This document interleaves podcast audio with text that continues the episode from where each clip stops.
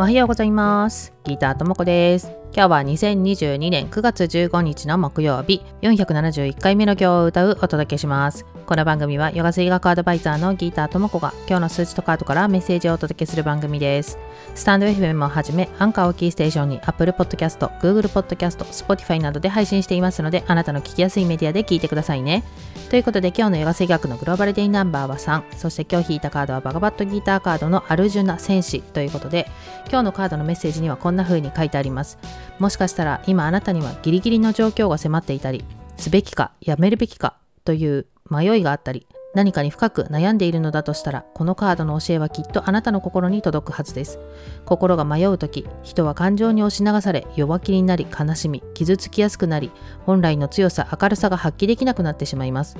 この詩は今は感情に流される時ではない。なすべきことをしっかり見据え自分に課せられたことを果たす時なのだと言います。ということでここにはまあ感情に流されないでみたいな風にだけ書いてありますけど今日のヨガ製薬のグローバルデイナンバー3っていうのは結構ね人に流されやすい